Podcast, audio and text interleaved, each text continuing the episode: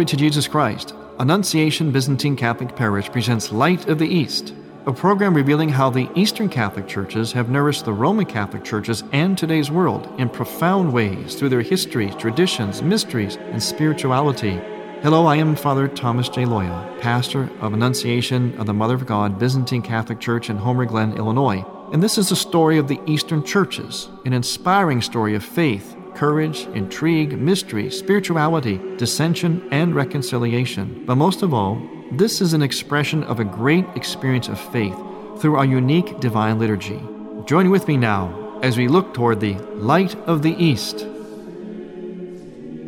Light of the East is also supported by Eastern Christian Publications, where you can find the prayers of the Catholic Byzantine Daily Office at ecpubs.com and by EasternChristianMedia.com, a broadband network for you to learn more about the Eastern Catholic Churches. That's EasternChristianMedia.com.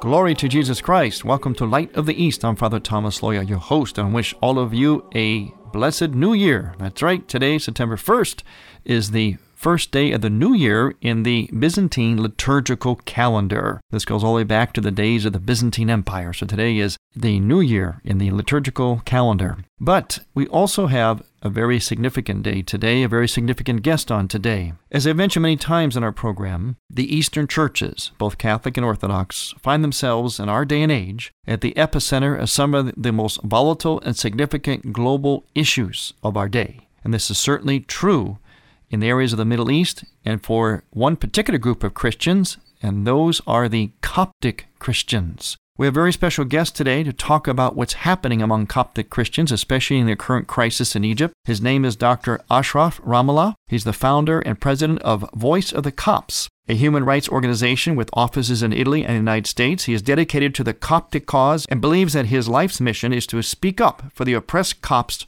who cannot speak up for themselves hence the name Voice of the Copts. When he is not meeting with political figures and policymakers, Dr. Ramelah spends his time traveling throughout the country giving talks about the Coptic issue and explaining to the West the oppression against the Copts in Egypt. Dr. Ramelah was invited to address the European Parliament in 2010. He has done various interviews with Italian newspapers and appears frequently in Italian and Arab media. He is a featured author at AmericanThinker.com, FamilySecurityMatters.com, and CanadaFreePress.com. He's well known to the Egyptian government due to his advocacy for the Egyptian Copts as well as for the voice of the Copts lawsuit against them on behalf of Muslim convert to Christianity Mr. Hegazi and his family 2009 to 2010. His career as an architect took him to work and live in Italy. At the age of 17, he had traveled to Italy to study architecture, and his personal interests are Egyptology and Coptic history in the period after the Arab invasion of Egypt in 655 AD. So we welcome to Light of the East Dr. Ashraf Ramelah. Welcome, Doctor.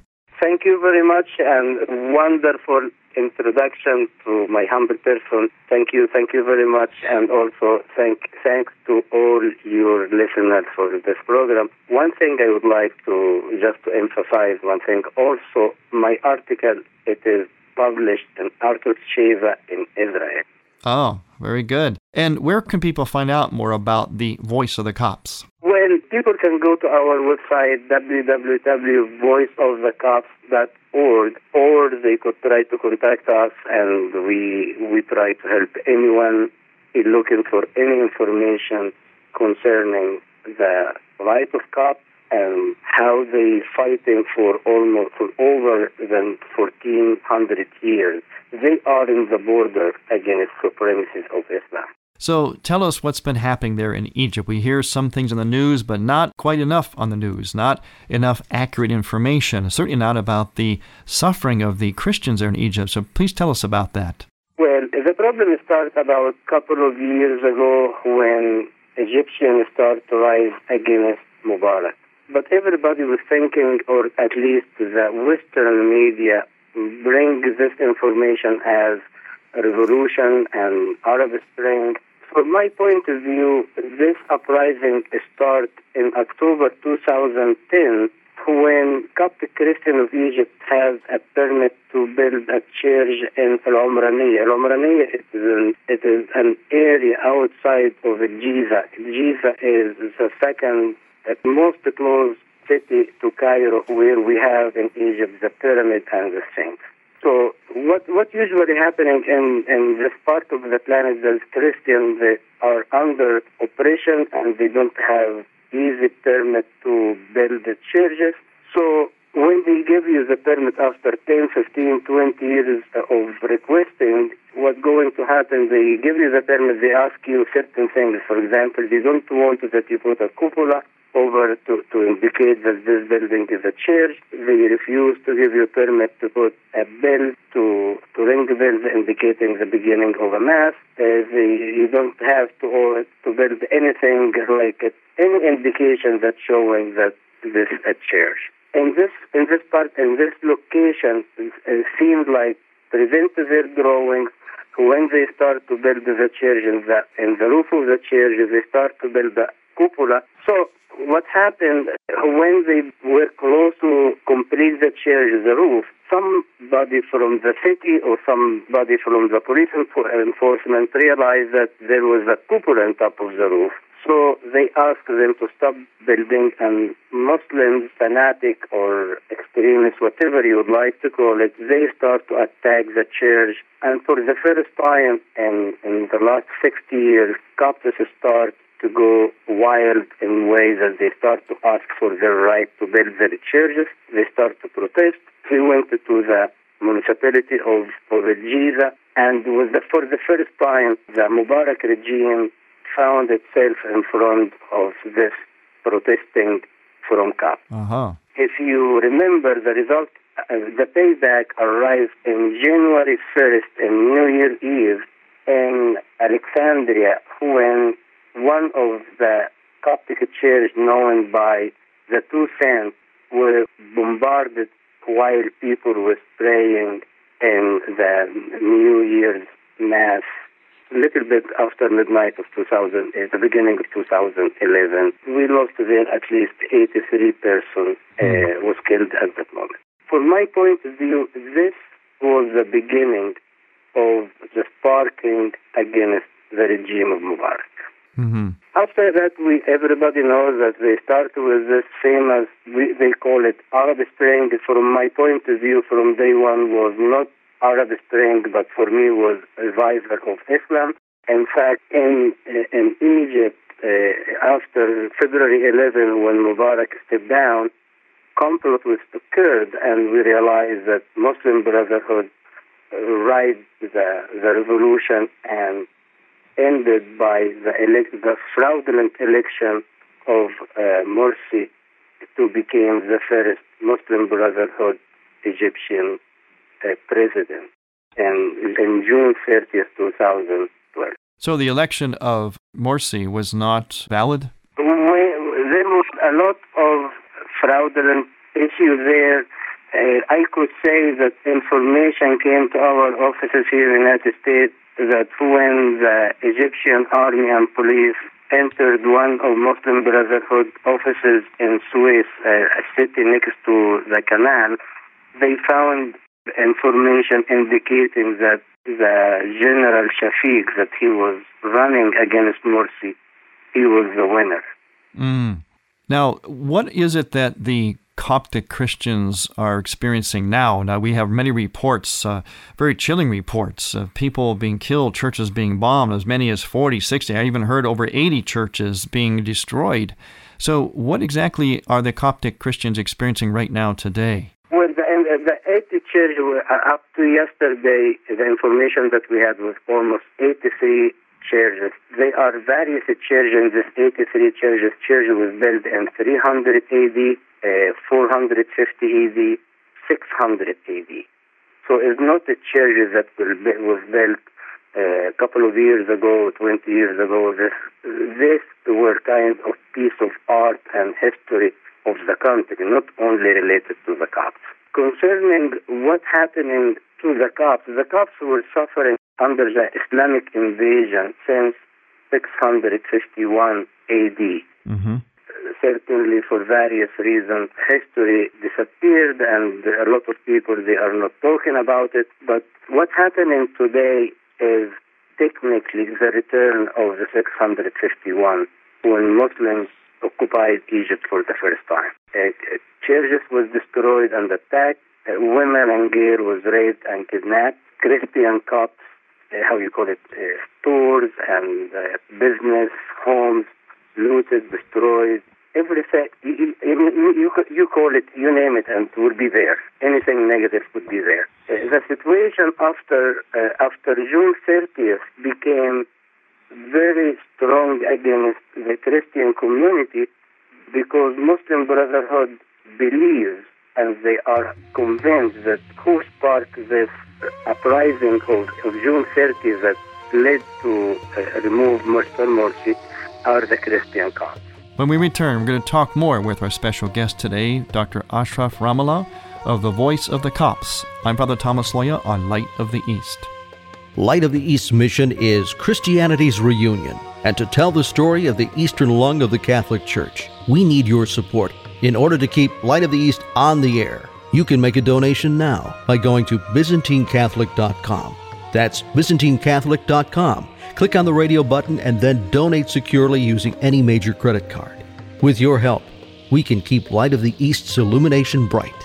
Live in a palace, but stay poor. And now, a Sheptytsky Institute Minute with Father Peter Galadza. In 1939, the great Catherine Doherty, founder of Madonna House in Canada and a protege of Dorothy Day, visited Archbishop Andrei Sheptytsky in his palace in Ukraine. Sheptytsky himself was an aristocrat, but this is how Doherty describes her visit. I was ushered into a parlor furnished with the utmost simplicity. Why was it that my mind suddenly imagined Assisi? Something in the poverty of the palace brought St. Francis to mind, for I knew that Count Sheptytsky was very wealthy.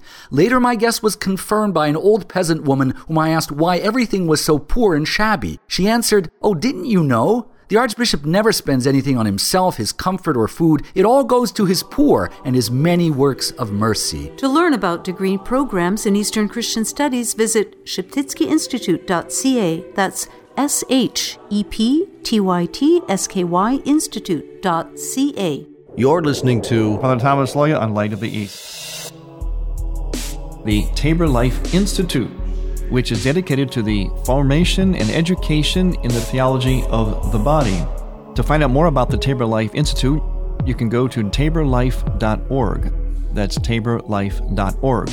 Especially if you're interested in conferences and retreats, in particular for youth, young adults, and also for those of you who speak Spanish.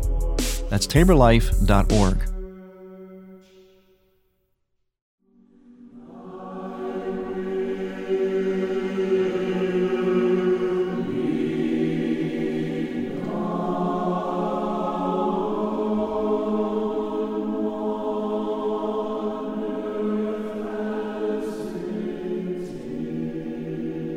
Welcome back to Light of the East. I'm Father Thomas Loya, host, with our special guest today, Dr. Ashraf Ramelah of the Voice of the Copts. And to find out more about Dr. Ashraf and his work, and more about the Coptic Christians and what they're suffering, go to the website voiceofthecopts.org. Voiceofthecopts.org. Now, Copts is spelled C O P T S. That's C O P T S, and that's actually a Greek Arabic word which basically stands for Egyptian. These are the Christians that were the Christians of Egypt, and Egypt has an incredible Christian history. In fact, it is from Egypt that we get what we know today as monasticism, and after that, in the Western world, the Western churches, we call religious orders. But it all started in Egypt, and Egypt also was one of the great centers of Christianity, one of the five great centers of Christianity early on. One of those centers was Alexandria. But today, these Christians, these Coptic Christians, both Orthodox and Catholic, are under terrible persecution. And our guest today is telling us about that. So, Dr. Ashraf, what is it the Coptic Christians are doing, and what can they do given their situations right now? Are they fleeing? Are they staying? Are they hiding? What are they doing? They are praying. And it was very interesting that a couple of days ago I was talking with someone in Egypt, and this person told me, We are back to the time of martyrs, and Mhm. we are so happy. Oh, isn't that amazing? It's very touching, right? yes. No, I was I was just trying to emphasize your introduction about the word Copts. It's not Arabic Greek; it is only Greek. Mhm. And what happened when when Muslims occupied Egypt, invaded Egypt, they call it Ghazwa. Egypt at the time was called Egyptus, hmm and uh, Egypt it is a Greek word, And since Arabic they cannot pronounce the Greek, they take the first word, the first letter of the E out, and they take the the S out, and they call it Copti. Mm-hmm.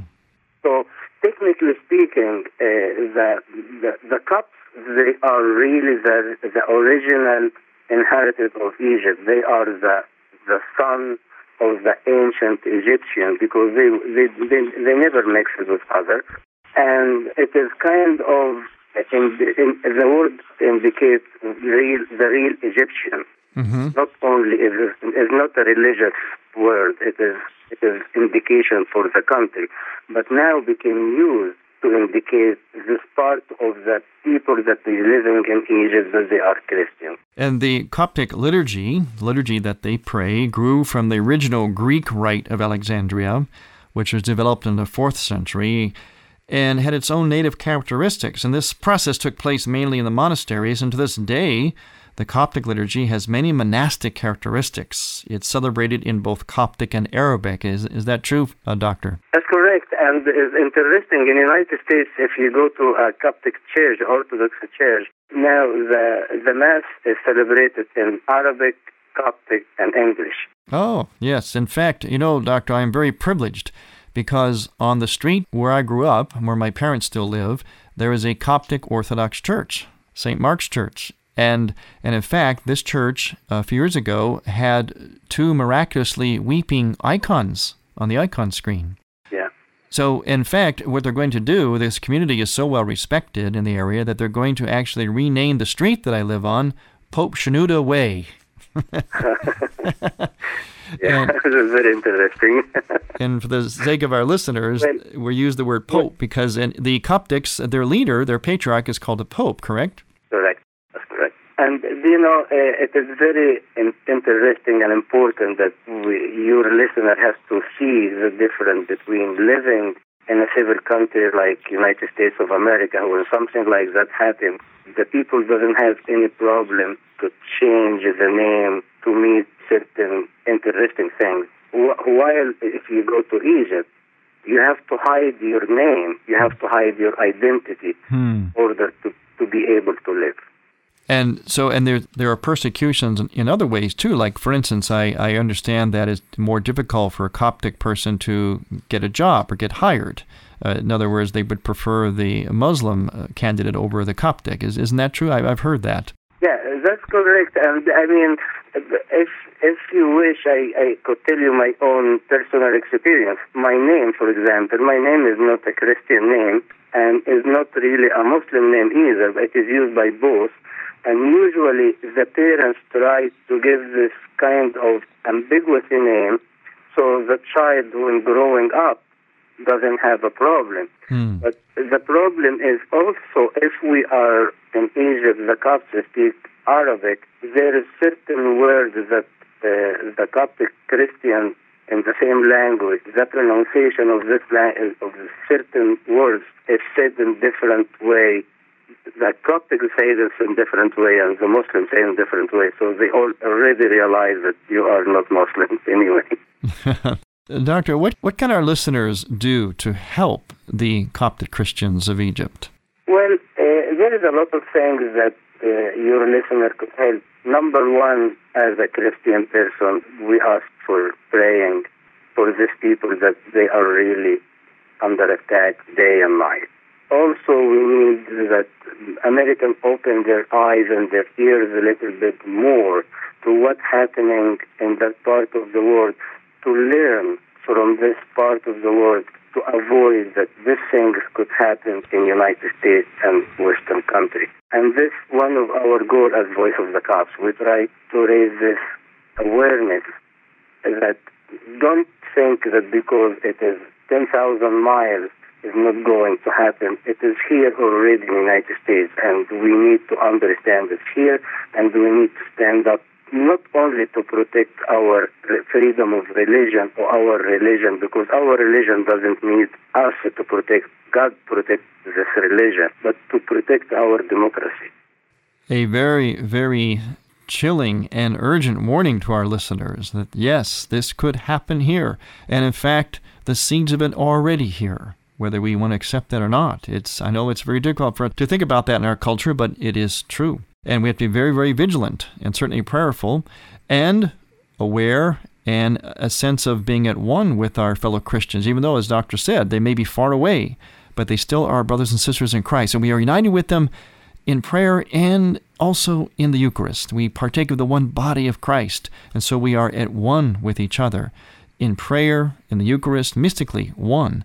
And we have to be aware, have to be aware of what they're experiencing and what could actually happen here. So, Doctor, what else can the listeners do in addition to awareness and to prayer? Well, we, we usually go around uh, explaining uh, what's happening in, in Egypt because I, Voice of the Copts, our policy is to use the bad experience that of Egypt having and transmitted to Western so that the people could understand what's going on and how we can protect ourselves, overall our kids and overall our gear. Because this is one of the things that unfortunately it is very easy to infiltrate through this and deceiving with wrong information. If you allow me to say one thing important is that I can't blame an American or European anything that they they take it for granted because they don't understand the language. Mm-hmm. The language is very important to understand. There is a fine point that is not. I, I mean, I read the Quran in Arabic and I see the translation in English. Is I could say seventy percent of the translation in English translated to me the English language is not the Arabic version. Mm-hmm. And this is very important because there is a lot of, for example, the abrogation in the Quran. No one in the United States or no one in Europe understands what that means, abrogation. And usually when they come to speak to any person that he doesn't know the Arabic language, they give you the sweet verses that is already abrogated and they are not using it. Uh-huh. You know, and, and there is a lot of things that we we, we, we see the things in, in very how you call it in very face value. It is very important for uh, for the future of this country and the future of, of Europe and future of our religion to understand the only goal that the, the religion of Islam is is hoping for is the caliphate and taking the world under Islam. All the world has to be Muslim. Yes, this is like once again a a chilling but urgent reality that we have to be vigilant about. That is the goal of Islam, especially the Islam extremists. So, well, I mean, I, I don't call it. Sorry to interrupt you. I don't call it Islam extremists. I usually, when I have this kind of conversation, I say, "Who's coming first, the Quran or the terrorist?" Yeah.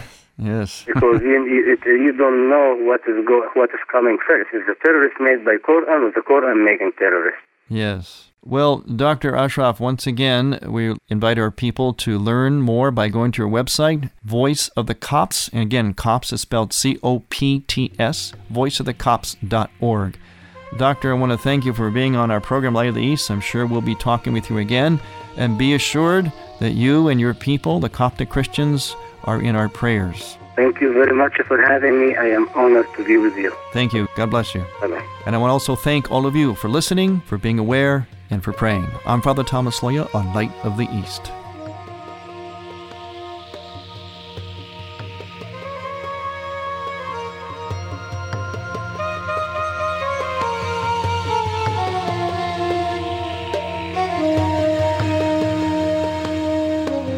Would you like to hear this Light of the East program again? Welcome to Light of the East. I'm Father Thomas Loya. Or hear Father Loya's companion program, A Body of Truth. Just visit the radio page at ByzantineCatholic.com. That's ByzantineCatholic.com. Or hear it again, hear it again, hear it again, hear it again. for the first time.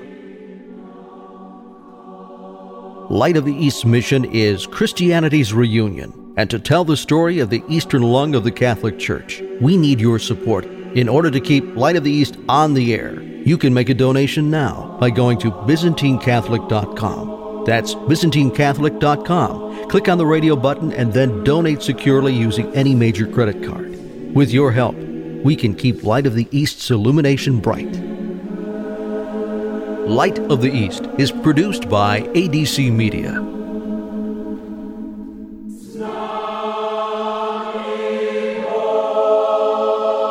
Thank you for listening. Next week, we will return to the Light of the East. To find out more about Annunciation Byzantine Catholic Parish, visit our website, ByzantineCatholic.com, where you will also find an archive of all of our programs. In order to continue this program with its mission of Christianity's reunion, we need your support with a donation. Any amount would be a blessing. Please make out a check to Light of the East Radio and send it to Light of the East 14610 Will Cook Road, Homer Glen, Illinois 60491. That's Light of the East 14610 Will Cook Road, spelled W I L L C O O K Road, Homer Glen, Illinois. From the Light of the East, a new dawn of unity is in sight. God bless you, go with God, and may God bless you and grant you many happy years.